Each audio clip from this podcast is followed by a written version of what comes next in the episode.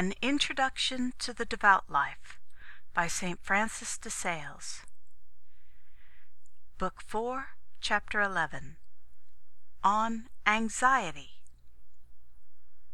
Anxiety, or disquietude, is not merely a temptation itself, but it is a source from which and by which several other temptations arise.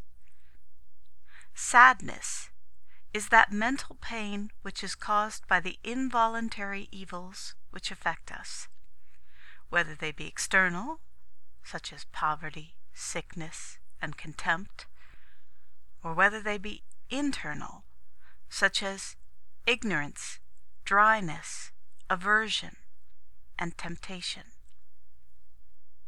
Thus, when the soul is conscious of some such evil, she is dissatisfied because of it and this produces sadness.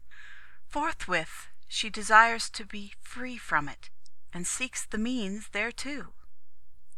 And so far she is right, for it is natural to us all to desire that which is good, and avoid that which we hold to be bad. If the soul seeks means of deliverance for the love of God, she will seek them with patience gentleness, humility, and calmness, rather awaiting such deliverance from the goodness and providence of God than from her own exertions, industry, or diligence.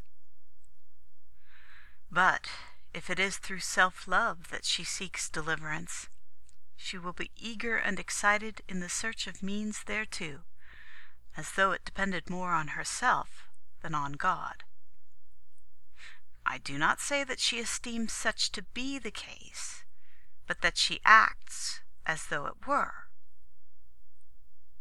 Consequently, if she does not speedily find what she desires, she becomes impatient and greatly disturbed, which, instead of diminishing the original bad thing, makes it worse, and the soul is distressed and grieved beyond measure, her courage and strength failing so that she believes her trouble to be irremediable. Thus you see how an uneasiness, which in the beginning is justifiable, engenders disquietude, which in its turn brings on an increase of anxiety, which is highly dangerous. Anxiety is the soul's greatest enemy, sin only excepted just as internal disturbance and seditions ruin a commonwealth and incapacitate it for resisting external aggression, so when the heart is anxious and disquieted within itself, it loses the power to preserve those virtues which are already acquired, and also the means of resisting the temptations of Satan, who does not fail, as the saying is, to fish in such troubled water. Anxiety proceeds from an ill regulated desire to be delivered from the bad things we experience, or to acquire the good to which we aspire. Nevertheless, nothing aggravates evil and hinders good as much as anxiety and perturbation. When birds are taken in a snare or net, they cannot escape because they flutter and make all kinds of disorderly exertions to get free, by means of which they do but entangle themselves the more. Therefore, if you earnestly desire to be delivered from some bad thing or to attain to some good, above all things, calm and tranquilize your mind, and compose your judgment and will. Then, quietly and gently pursue your aim, adopting suitable means with some method. When I say pursue them quietly, I do not mean negligently, but without hurry, care, or disquietude. Otherwise, instead of obtaining your end, you will spoil all, and be but the more embarrassed. My soul is continually in my hands, and I have not forgotten thy law, was the exclamation of David.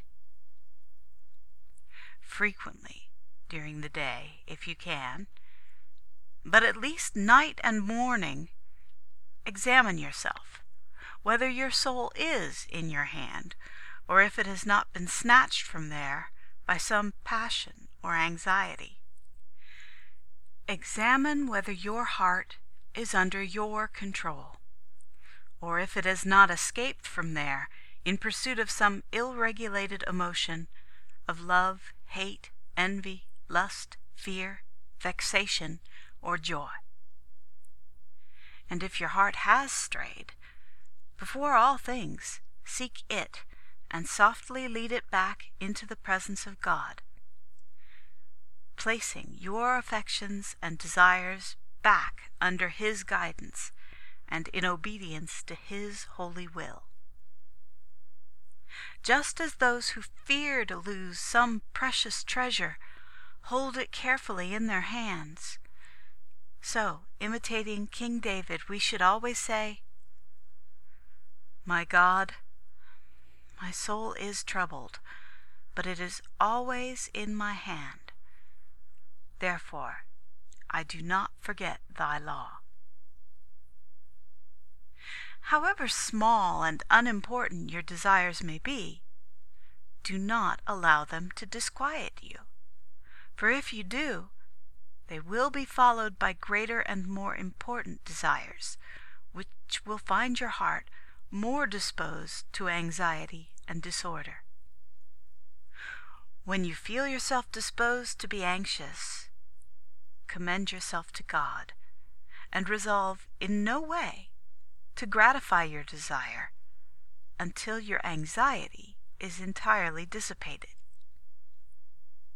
unless it concerns something which cannot be deferred, in which case you must gently and quietly restrain the course of your desire, softening and moderating it as much as possible, and above all, acting not in accordance with your inclination, but with reason. If you can disclose your anxiety to the guide of your soul, or at least to some pious and trustworthy friend, doubt not that you will be speedily relieved, for sympathy in the sufferings of the heart has the same effect upon the soul as they say bleeding has upon the body of one laboring under grievous fever. They say it is the most effectual remedy. Thus St. Louis counseled his son if your heart be ill at ease, hasten to open it to your confessor or to some pious person, and by means of his comfort you will be enabled to bear easily your affliction. End of chapter 11